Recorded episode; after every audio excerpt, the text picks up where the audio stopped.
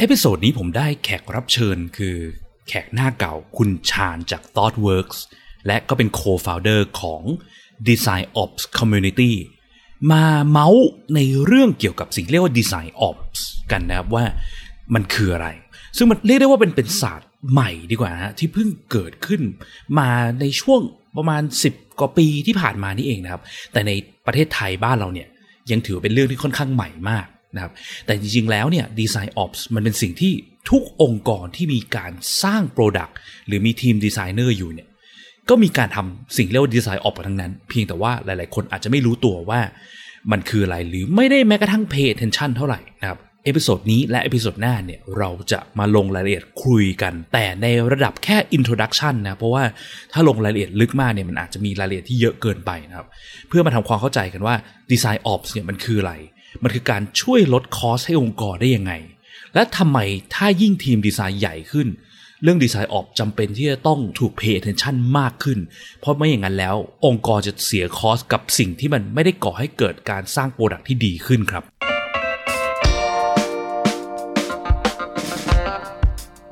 ยินดีต้อนรับเข้าสู่ Praxis พอดแคสต์ รายการที่จะพูดถึงการพัฒนา product ให้ดีที่สุดสำหรับลูกค้าของคุณ เพื่อธุรกิจที่ยั่งยืนกว่าด้วยกระบวนการ user experience design และ research กับผม พิษพิจารณาลัตนาที่คุณ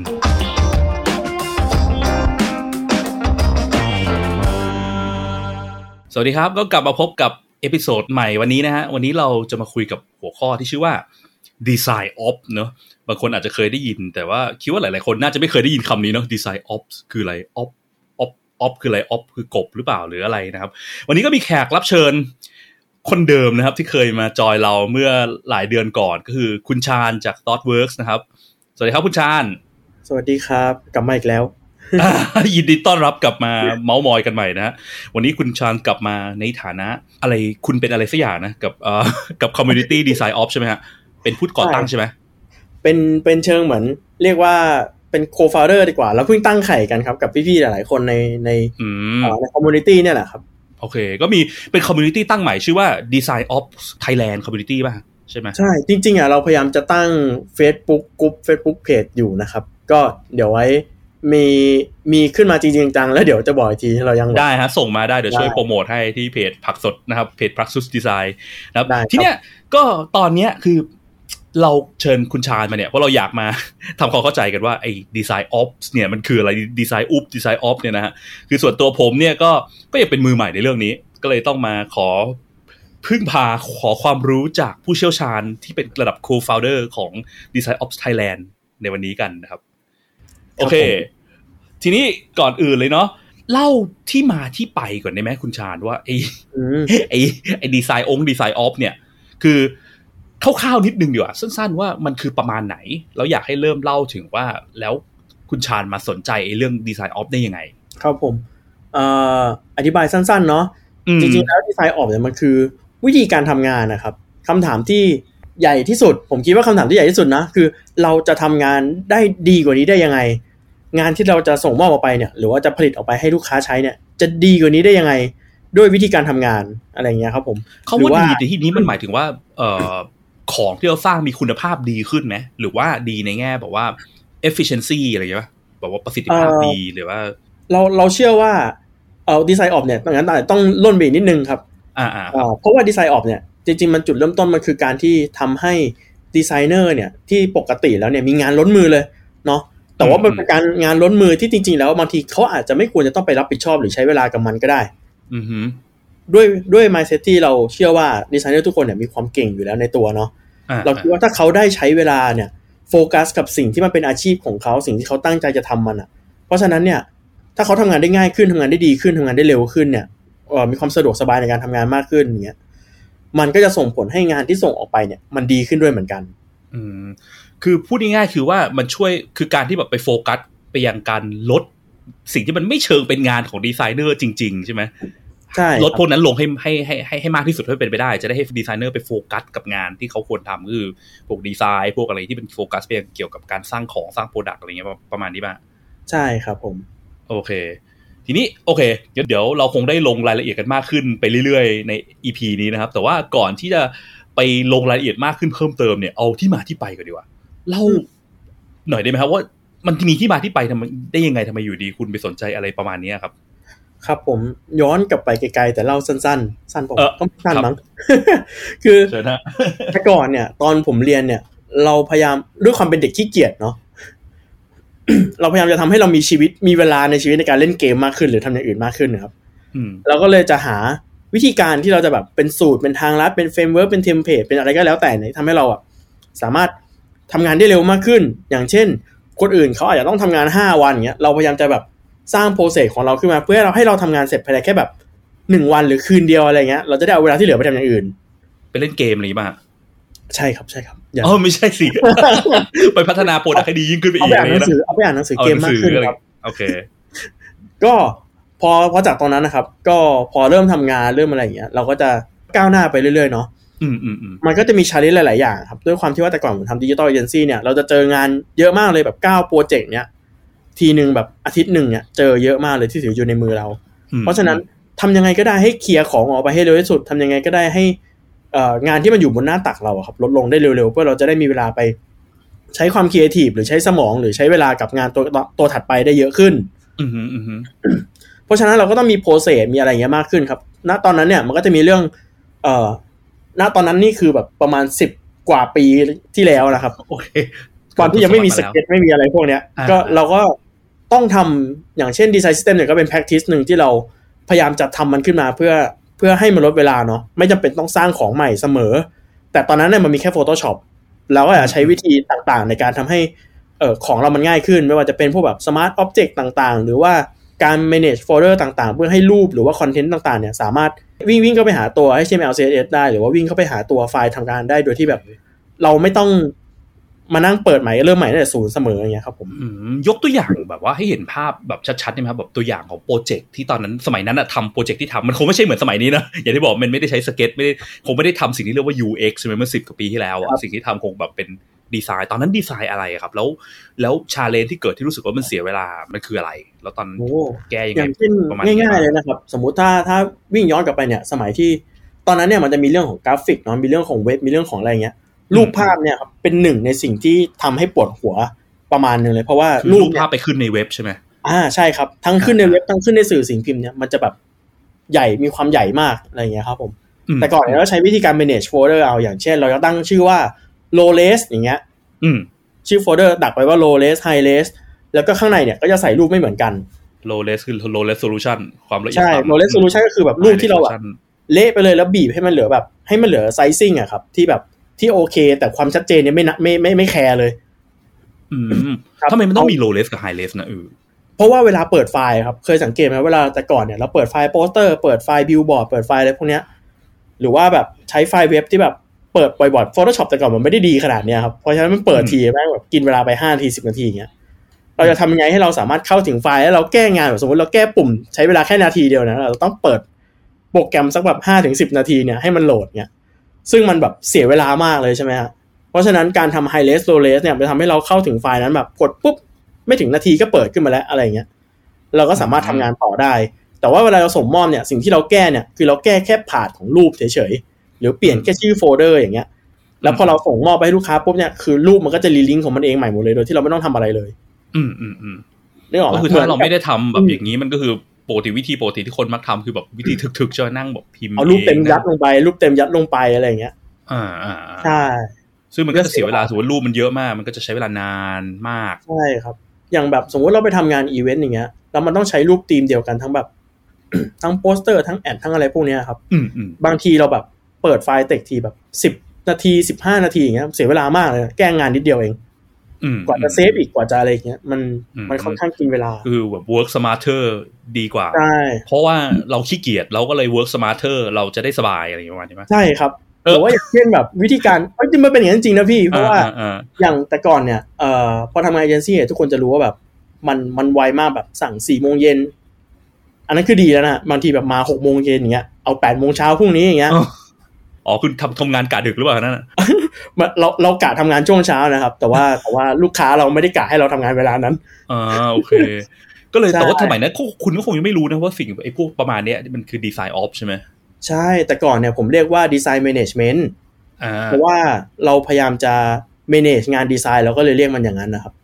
อืมฮึใช่อืมพยายามสร้าง tool พยายามสร้างสร้าง framework อะไรบางอย่างที่เราให้มันแบบ ready to work อะไรอย่างเงี้ยโอเคเสร็จปุ๊บพอถัดมาอย่างเงี้ย มันก็จะมีอยู่ช่วงหนึ่งที่เอ่อประมาณห้าหกปีที่แล้วอย่างเงี้ย ผมจะเริ่ม เจอคนเยอะขึ้น แล้วก็จะเริ่มพูดถึงเรื่อง แต่ก่อนมันจะไม่มีคำว่า design system ออกมาใหม่เนี่ย เพราะว่า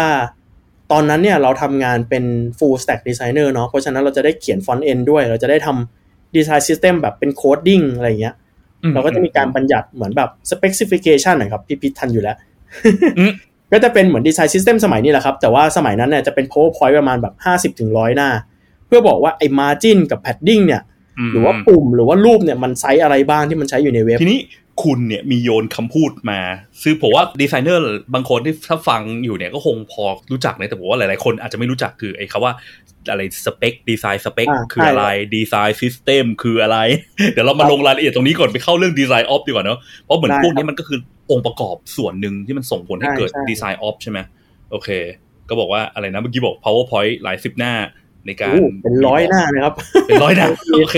เพื่อเพื่อระบุเกี่ยวกับพวกคอพวก space ที่ต้องใช้ใช่ระหว่าง object อะไรอย่างเงี้ยใช่ไหมใช่ครับ มัน equal to แบบ design guideline สมัยเนี้ยแหละครับ หรือว่าพวกแบอืม style guide ต่างๆ ที่แบบ เราจะไว้อืมบอกตัวเราเองหรือบอก dev หรือบอกเอ่อเพื่อนที่เราจะมาทำงานด้วยกันหรือคนใหม่ๆ ที่เพิ่งเข้ามาโปรเจกต์เนี่ยที่บอกว่าเฮ้ย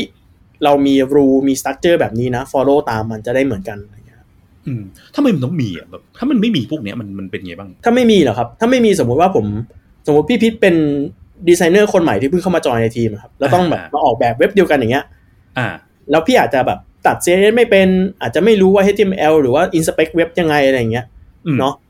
พอจบกราฟิกมาอะไรเงี้ย บางทีอืมพี่อาจจะต้องมานั่งถามว่าเอ๊ะจากไอ้ขอบนี้จะถึงขอบเนี้ยมันต้องห่างเท่าไหร่นะอืม ซึ่งแบบมันจะมีไอ้เอ๊ะเอ๊ะอย่างเงี้ย เยอะมากอืมแล้วกว่าพี่จะเอ๊ะจนพี่จะรู้ว่าแบบไอ้ตรงเนี้ยต้องออกแบบยังไงเนี่ยก็พี่ก็อาจจะใกล้ถึงเวลาที่จะต้องออกจากโปรเจกต์แล้วแหละอ่า หรือดีไม่ดีถามไปถามมาไอ้คนที่ตอบได้ดันลาออกไปก่อนอะไรเงี้ยเนาะเออใช่คนอื่นที่เหลือแบบไม่รู้ไม่รู้ข้อมูลแล้วมานั่งวัดกันใหม่อะไรเงี้ยใช่ไหมใช่ใช่อันนั้นคืออันนั้นคือ benefit แบบ directly เลยนะครับสองคือ เราใช้ design spec เพื่อลด waste conversation กับ dev นะครับคนที่ต้องมาทำงานคู่กับเราใช่ไหมแบบ developer อย่างเงี้ยบางทีเขาต้องมานั่งถามเราว่า อันนี้ห่างเท่าไหร่นู่นห่างเท่าไหร่ เพราะบางทีเนี่ยไฟล์ Photoshop มันไม่เหมือน Zeppelin ไม่เหมือน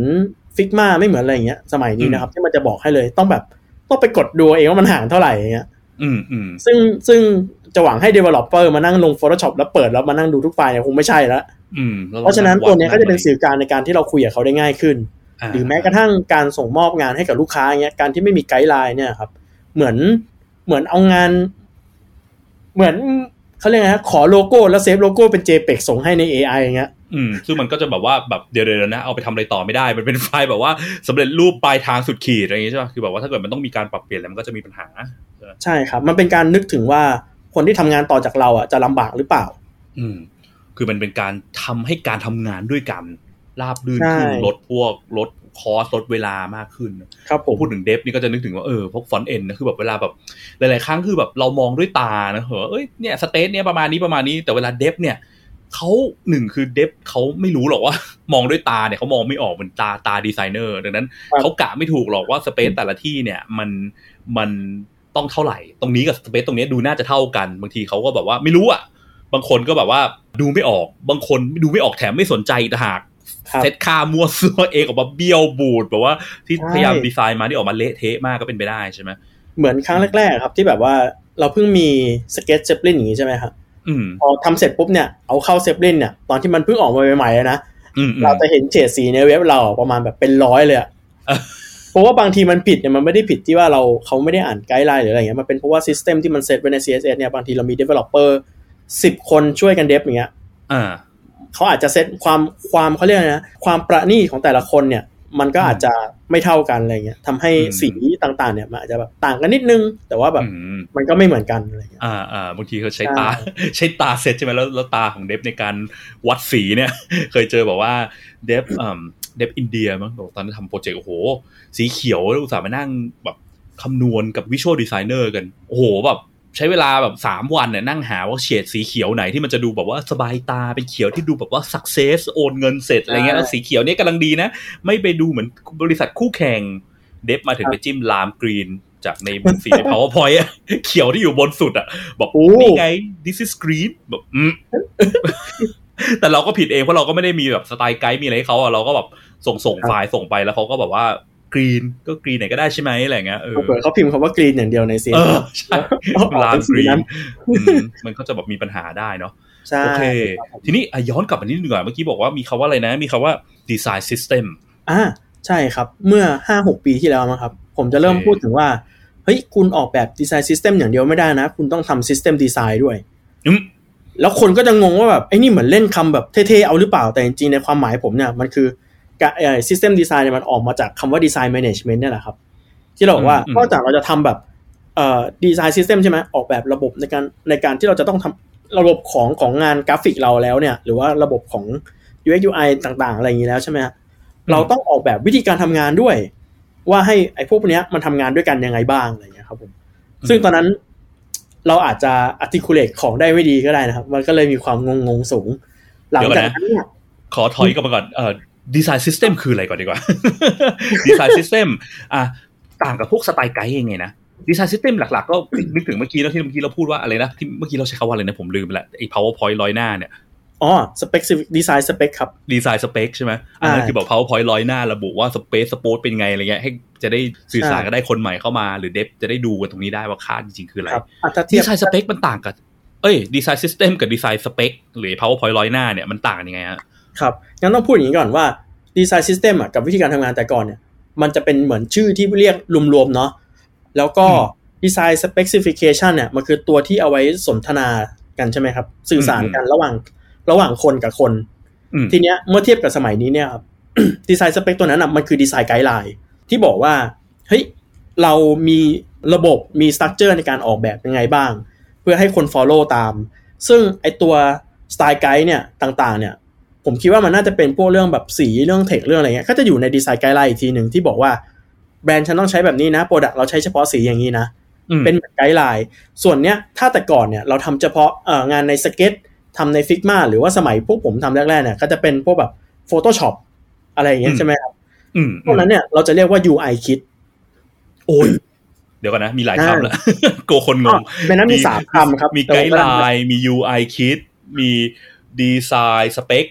และยังมีเดี๋ยวเดี๋ยวเดี๋ยวมี design system เรายังไม่ลงตรงนั้นเนาะโอเคอ่าอันนี้อันเนี้ยคือ element ของ design system อะครับ อืมอืมอืมสมมุติแบบคือทั้งหมดเนี้ย design จะกลายไปอยู่ใน design system เนาะใช่ใช่ใช่ทั้งหมดเรียกรวมๆทั้งหมดเนี่ยว่า design system โอเค ครับผม ทีนี้ก็แล้ว design system เนี่ยมันมีเพื่ออะไรนะ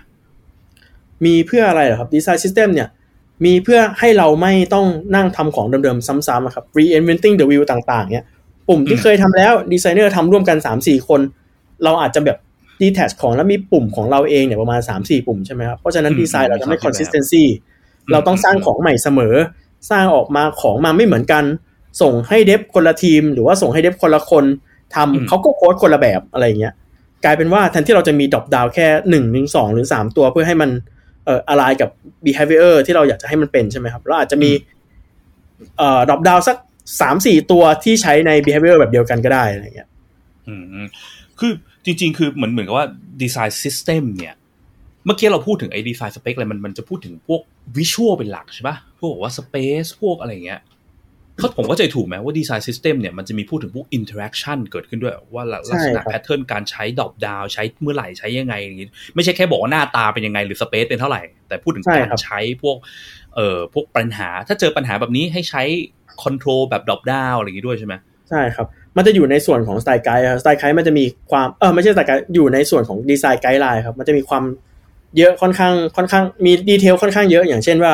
พูดถึงเรื่อง governance ก่อน product เราแบรนด์เราจะไปทางไหนใช่ไหมครับพูดเรื่อง style guide สีสันนู่นนี่นั่นเป็นยังไงบ้าง product spec อ่าพวก specification ต่างๆ ก็อยู่ข้างในแบบ อะไรห่างเท่าไหร่หน้าตา UI เป็นยังไงมอะไรอย่างงี้ใช่ไหมครับส่วนที่พี่พิษพูดเนี่ยมันจะเป็นส่วนที่เอ่อเป็นเขาเรียกว่า design pattern หรือ design language ที่บอกว่าอืม product ของเราเนี่ยเออสมมติเรามี OTP อยู่ในนั้นอะ for OTP ของเราอะบริษัทเราหรือ product เป็นยังไงเป็นยังไงนะอืมถ้า feature อื่นๆจำเป็นต้องมีสิ่งนี้เนี่ย มันจะต้องควรจะถูกบัญญัติไว้ในนี้ด้วยว่า เออ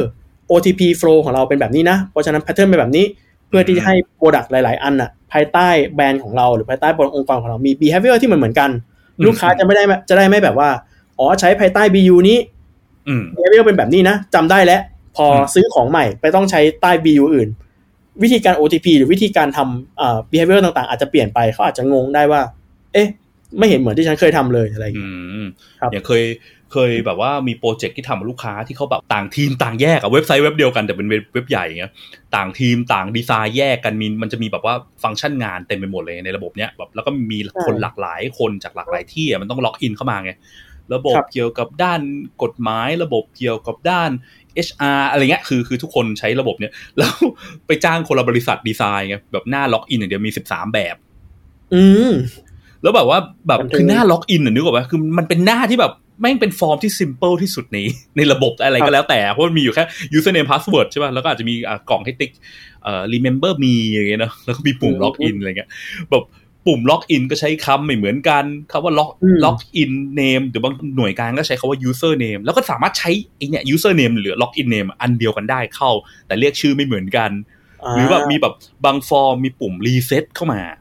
คือนึกออกไหมเราเราไม่ได้เห็นปุ่ม reset ในฟอร์มกันมานานมากนะใช่ไหมมันจะมียุคหนึ่งเขาชอบใส่ปุ่มใช่ reset ใช่ซึ่งมันเป็นปุ่มที่มันมันพิสูจน์แล้วว่ามันไร้ประโยชน์ไร้สาระเพราะเวลาที่ไปกดปุ๊บไอสิ่งที่เขากรอกมาทั้งหมดเนี่ยมันจะถูกลบทิ้งใช่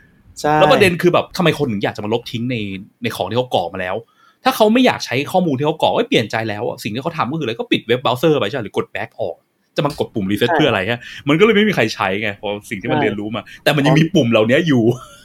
ความอะไรความแย่คือมันชอบวางอยู่ใกล้ๆปุ่มโอเคด้วยนะ ใช่แล้วมืออ๋อคนมืผิอเลื่อนผิดไปบ่อยมากโดนจ้วกพิมพ์ใหม่หมดอะไรเงี้ยนะเออ ใช่น้ำตาไหลก็อันเลนี้ยเลยก็น่าจะเป็นตัวอย่างของการที่ระบบที่ที่เขาไม่มีการทำไปพวก design spec design system อะไรใดๆอะนะใช่ครับต่างคนแยกกันทำแยกกันทำสิ่งที่มันเกิดคือเดี๋ยวอนาคตพอ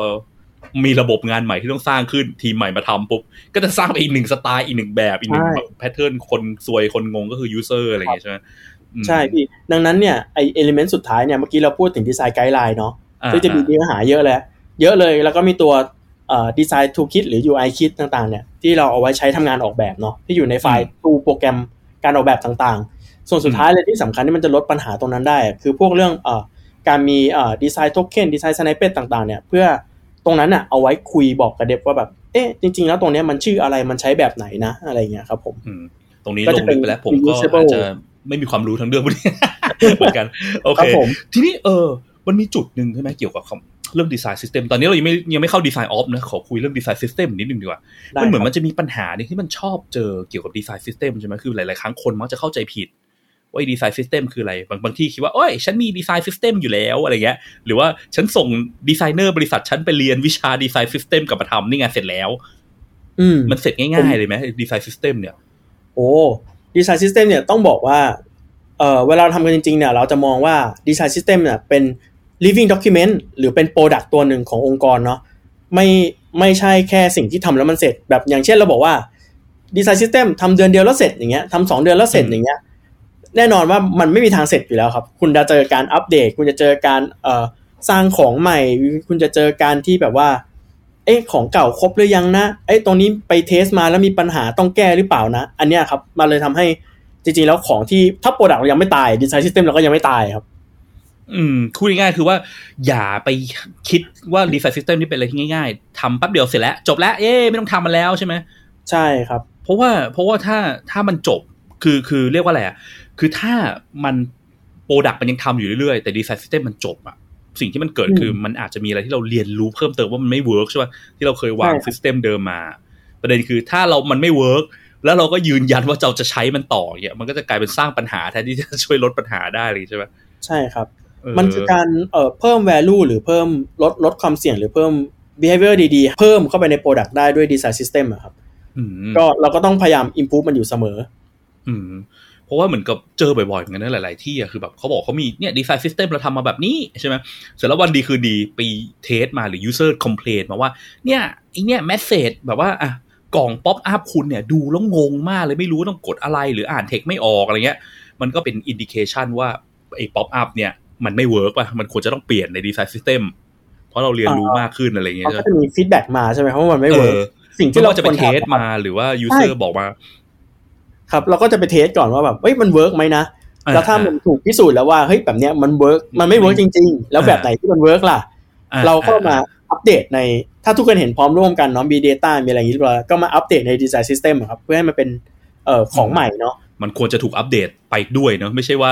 แบบว่าแต่สิ่งที่มักจะได้ยินหลาย ๆ ครั้งเนี่ยเขาบอกว่าแก้ไม่ได้หรอกนะ Design System มันดีไซน์วางมาแล้ว มันจบไปแล้ว ดังนั้นของที่ user ผิด ก็ต้อง user ก็ต้องทนกับความผิดแบบนั้นไปความผิดอยู่ที่ user แหละเพราะยู Design System มันถูกวางมาแล้วดังนั้นต้องถูก อันนี้ก็เป็นเหมือนตัวอย่างของการที่อะไรนะ Design System จบเร็วเกินเหตุอะไรเงี้ยนะคือจริงๆมันต้องเป็นอะไรเหมือน living นะต้องมีชีวิตใช่ครับอยู่ตลอด เหมือนเหมือนเหมือนเราเหมือน มันไม่ใช่โปรเจกต์ที่แบบเราทำแล้วก็แบบอยู่ๆก็จะแบบหยุดทำอะไรเงี้ยครับ อืมอือืมมอืมซึ่งมันแปลว่าอะไรมันแปลว่าก็ต้องมีคนที่คอยมาดูเรื่อง Design System เนี่ยพัฒคอยอัปเดตมันอยู่เรื่อยๆด้วยเนาะใช่ไหมใช่ครับ ซึ่งคนนั้นเนี่ยจะเป็นคนหนึ่งในทีมของ DesignOpsครับผโอมเค อ่าโอเค Design System เป็น part หนึ่งของ DesignOps เหมือนกันเนาะทีนี้ใช่มาเรามาเข้าเรื่อง DesignOps กันจริงๆจังๆดีกว่าเนาะว่าโอเค เมื่อกี้ไปพูดเรื่อง Design System กับเขาเหมือนว่าหลาย ๆ คนอาจจะเคยได้ยินคำนี้มาก่อนเนาะ DesignOps ตกลงอะตอนแรกบอกว่า definition มันคืออะไรนะ คือการที่ว่าทำให้การทำงานของดีไซเนอร์แบบว่าดีไซเนอร์ที่จ้างมาตำแหน่งชื่อดีไซเนอร์ไม่ว่าจะเป็น UX designer visual designer อะไรก็แล้วแต่ UI designer อะไรก็แล้วแต่เนี่ย สามารถโฟกัสเป็นงานดีไซน์ของเขาได้จริงๆใช่ไหมใช่ครับผม แล้วก็ไปลดของที่มัน ไม่ได้เกี่ยวข้องกับงานเขาเท่าไหร่ใช่ป่ะลงให้มากที่สุดเท่าที่เป็นไปได้เขาจะได้โฟกัสอยู่กับงานการทำดีไซน์ได้ได้เต็มที่จริงๆใช่ป่ะใช่ครับ ทีนี้ไอ้ของที่แบบว่ามันไม่ได้เกี่ยวข้องกับเขาเนี่ย เช่นยังไงบ้างอะพอยกตัวอย่างได้ไหมอันนี้อาจเดี๋ยจะวต้องเขาไม่มองน่าจะไปเสียเวลาทำนะอะไรเงี้ยอ่าต้องมองมองจากเวลาปัญหาก่อนใช่ไหมครับว่าสิ่งที่เราเจอกันเนี่ยในทีมเนี่ยเอ่อเวลาทำงานเราเจออะไรบ้างเนาะอืม ลองนึกดูครับสมมติบริษัทเราเล็กๆใช่ไหมหรือว่ากำลังโตอยู่เงี้ยแล้วอืมของผู้บริหารก็ส่งของมาแบบรีควอรเมนต์เป็นอย่างนี้นะตรงนี้นั่นแล้วเราแบบไม่มีเวลาไปโต้เถียงเขาเพราะเราแบบไม่มีเวลาทำรีเสิร์ชอืมเขาอาจจะบอกว่า ผมให้เวลาไทม์ไลน์คุณเท่านี้นะเราก็จะแบบว่าเฮ้ยงั้นเราต้องปั่นงานให้เสร็จภายในไทม์ไลน์นะ ไม่งั้นจะไม่มีงานส่งเงี้ยอืมใช่ไหมฮะอันนั้นก็เป็นอืมปัญหาหนึ่งที่เราไม่สามารถ challenge back กลับไปได้หรืออะไรเงี้ยหรือแม้กระทั่งแบบว่าเฮ้ยช่วงนี้งานก็เยอะนะคนไม่พอทำ recruit ให้หน่อยสิเอาใครเพิ่มดีอะไรอย่างเงี้ย เราแทนที่เราจะได้เวลาเอาเวลาไปนั่งทำงานใช่ไหมครับ เราก็ต้องมานั่งทำแบบ เออเอาใครเข้าดีเอาคนนู้นเข้าดีไหมต้องไป interview ต้องไปอะไรอย่างงี้อีกใช่ไหมแล้วบางทีแทนที่จะ HR ก็จะบอกว่า เออ จะจ้างใครอะ เขียนไม่ให้หน่อยสิ job description มีอะไรบ้างอ่าก็ต้องไปใช่นั่งเสียเวลาเขียนเอ้ยคนแบบนี้ต้องเป็นยังไงนะแบบแบบไหนว่าอะไรอย่างเงี้ยใช่ไหมอืมหรือแม้กระทั่งเป็นแบบว่างานแบบอยากจะใช้โปรแกรมอยากจะใช้ทูอะไรอย่างเงี้ยอันนี้น่าปัญหาคลาสสิก เราอาจจะต้องแปลงร่างจากดีไซเนอร์ไปเป็นนักบัญชี เพื่อไปนั่งทำเอกสารพวกนั้น เอ๊ะอ่าโปรแกรมนี้กับโปรแกรมนั้นตัวไหนถูกแพงกว่ากัน แล้วจะต้องซื้อกี่ปีผู้บริหารควรเชื่อเราอันไหนดีนะเออแล้วถ้าเขาเชื่อเราแล้ว รายเดือนจ่ายยังไงดีนะโอนจากชั้นหรือว่าต้องทำบัญชีอย่างแต่ก่อนเนี่ย ผมทำตรงนี้ใช่ไหมค่า Figma เนี่ยมันจะยิงยิงเข้าอีเมลเราใช่ไหมเราต้องเอาอีเมลเนี้ยปริ้นแล้วก็ไปให้กับบัญชีแล้วบัญชีก็ต้องมานั่งคุยกันแล้วก็เอาโอเคเซ็นนะรับทราบนู่นนี่นั่นเรียบร้อย แทนที่จะได้ก็จะหมดไปไปหายไปครึ่งชั่วโมง อะไรอย่างเงี้ยอืมแล้วถ้ามันมี process อย่างเงี้ยเยอะๆ procurement เยอะๆอะไรอย่างเงี้ยอ่ามันก็จะยิ่งทำให้เราเสียเวลาในการทำงานมากขึ้นนะครับเหมือนกับ switching mind ก็จะเพิ่มขึ้นด้วย หรือพวกที่แบบว่าที่หลาย ๆ คนน่าจะเจอบ่อย พวกองค์กรใหญ่ๆป่ะเข้ามาทำงานวันแรก รอคอมพิวเตอร์ใช่ที่รอสี่วันห้าวันคอมพิวเตอร์ยังเสร็จแบบได้คอมพิวเตอร์มาแล้วนะ แต่ว่าเข้าล็อกอินไม่ได้ เข้า Windows ไม่ได้ เข้าอะไรไม่ได้ เซตไม่นู่นไม่ได้ สมัยก่อนนี่มาวันแรกนี่นั่งได้เลยนะนั่งรอเลย นั่งรอโฟโต้ลง Photoshop ลงทีละโปรแกรม ทีละโปรแกรมrestart เออเออออะไรเงี้ยมันไม่พร้อมตั้งแต่ตอนมันมา แล้วพอเราจะเข้าอืมโปรเจกต์เนี่ยก็ต้องนั่ง meeting เอาทุกคนมารวมเป็นชั่วโมงใช่ไหมครับแทนที่จะมีวิธีการ onboarding คนเข้าโปรเจกต์ที่แบบว่า จากต้องมานั่งคุยเองหลาย ๆ คนเป็นมีคนเดียวมานั่งปุ๊บหรือมี paper หรือมี document หรือมี process อะไรบางอย่างที่ทำให้เขาสามารถเรียนรู้ตรงนั้นอะแบบปรับสักสามสิบนาทีชั่วโมงหนึ่งแล้วก็สามารถเริ่มงานได้เลยอย่างเงี้ยอืมอืม หลาย ๆ ที่ก็ยังไม่มีตรงนี้ อืมอืมพวกนี้ก็ถือว่าเรียกได้ว่าเป็นแบบเรียกว่า waste ได้ไหมโหเป็นการสูญเปล่าขององค์กรสุดท้ายคนที่โดนสูญเปล่าจริงๆคือองค์กรด้วยเนาะไม่ใช่แค่แบบ ไม่ใช่แค่แบบใช่ดีไซเนอร์อะไรเงี้ยเออเพราะว่ามันก็แบบจ้างคนมา เสียค่าจ้างดีไซเนอร์คนนี้ห้าหมื่นบาท แต่หนึ่งอาทิตย์แรกเขาทำงานอะไรไม่ได้เขานั่งอยู่เฉยๆก็รอคอมพิวเตอร์อะไรเงี้ยคุณก็เสียไปแล้วหนึ่งห้าหมื่นบาทหารหารแบบว่า week หนึ่งอะไรเงี้ยใช่ครัอบงเงินเดือนเขาอะเนาะอืม โอเค งั้นทีนี้พอโอเค มันเหมือนว่า DesignOps เนี่ยมันมีองค์ประกอบ Ops เออ by the way ออฟนี่มันย่อมาจากคำว่าอะไรนะ operation หรือฮะหรือว่า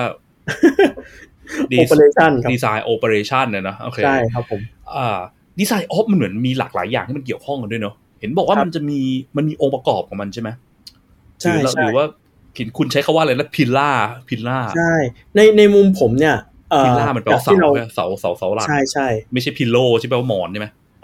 ไป pillow ก็ดีครับ ดูเออสบายเดี๋ยวก่อนฮะดีไซเนอร์ทำงานก่อน โอเคครับในเออในมุมผมละกันจากที่ศึกษามาแล้วก็พยายามลองทำเนี่ย หลาย ๆ อย่างเนี่ย ก็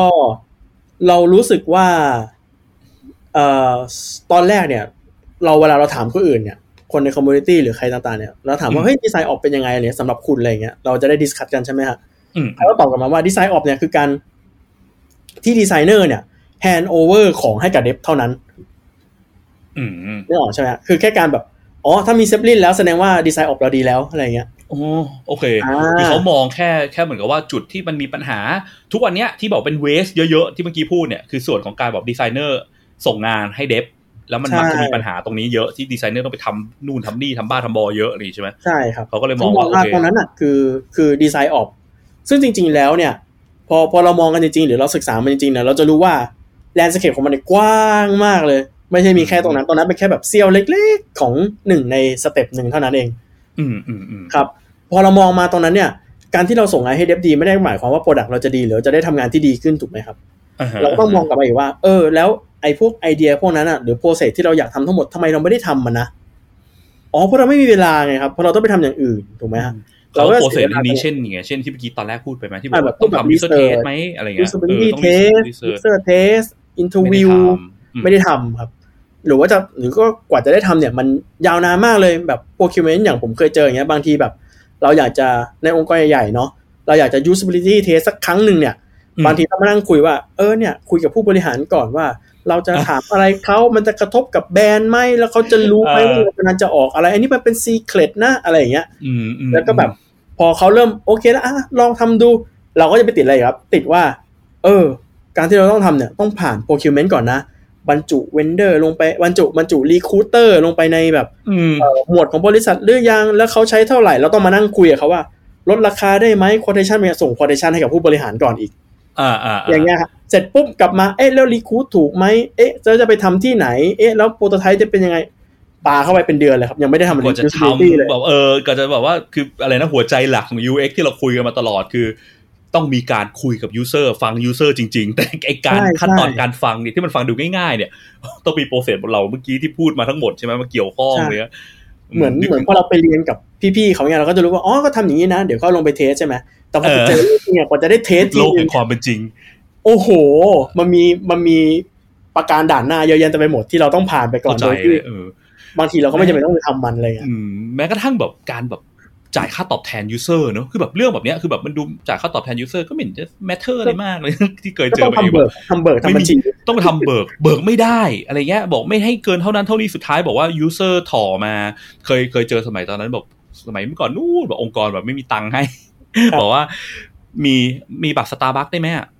สองร้อยบาท บอกเดี๋ยวเดี๋ยว user นั่งรถมาไปกลับก็หกร้อยนะให้บัตรสตาร์บัคสองร้อย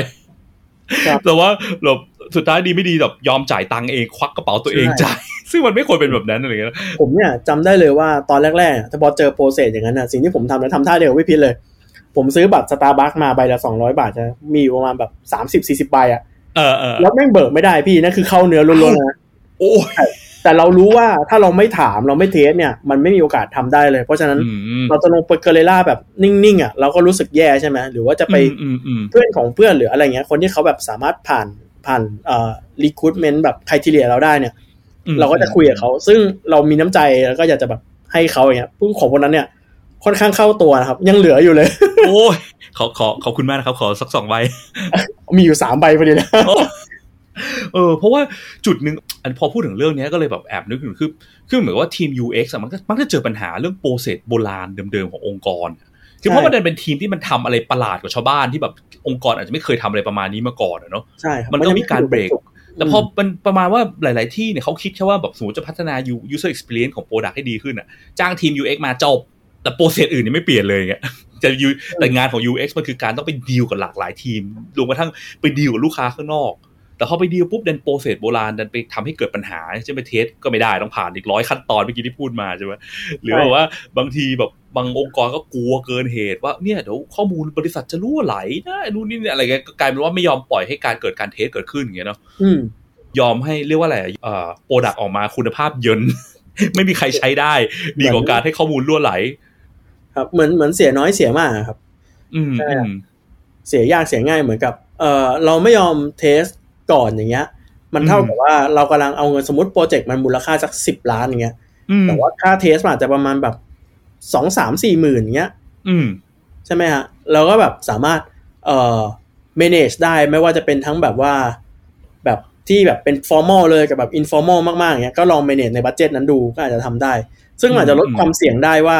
อ๋อตอนเนี้ยคุณจะเป็นไปก่อน 2 ล้านเพื่อทำวิจัย research หรือว่า testing อย่างงี้ใช่ไหมฮะ เพื่อให้การันตีว่าอีก8ล้านที่เราจะลงเนี่ย มันได้แน่นอนอะไรเงี้ยอืมอืมเรากลายเป็นว่าเราไม่ใช่ว่าแบบว่ายอมเสีย10ล้านไปเลย แล้วก็ไปวัดเออไม่ยอมไม่ยอมใช่ แล้วสุดท้ายทำออกไปปรากฏว่าไม่ตรง market need เลยกลายเป็นว่า product นี้ทิ้งทิ้งทั้งก้อนสิบล้านหายกับตากับการที่แบบยอมทุ่มทุนสองสามหมื่นตอนแรกอะไรเงี้ยเนาะใช่ครับเพื่อทำอะไรเงี้ยมันก็แบบมันก็มีความแบบนั่นเหมือนกัน เออ ใช่ แบบดูซึ่งตัวเลขซึ่งเราใกล้ๆแทนครับผม ซึ่งมันก็จะมีปัญหาอย่างเงี้ยอยู่ตลอดทางครับตั้งแต่แบบ pillar ที่ผมว่าเนาะ มันก็จะเหมือนอืมเป็น journey ของการทำงานนั่นแหละว่าไอเดียจากผู้บริหารเนี่ย ไปจนถึง release จนถึงมือ customer ได้ยังไง ด้วยความเร็วเท่าไหร่ ด้วยประสิทธิภาพการทำงานแบบไหน ด้วยการทำงานที่แบบมีดีไซเนอร์อยู่ในแต่ละ stage เยอะไหมเราได้ทำงานของเราจริงๆไหมหรือเราต้องไปทำงานอย่างอื่นที่ไม่ใช่งานดีไซน์อะไรเงี้ยครับผมepisode นี้ก็ขอจบเท่านี้ก่อนนะครับ แล้วคอยติดตามพบกับภาคจบของ Design Ops episode หน้า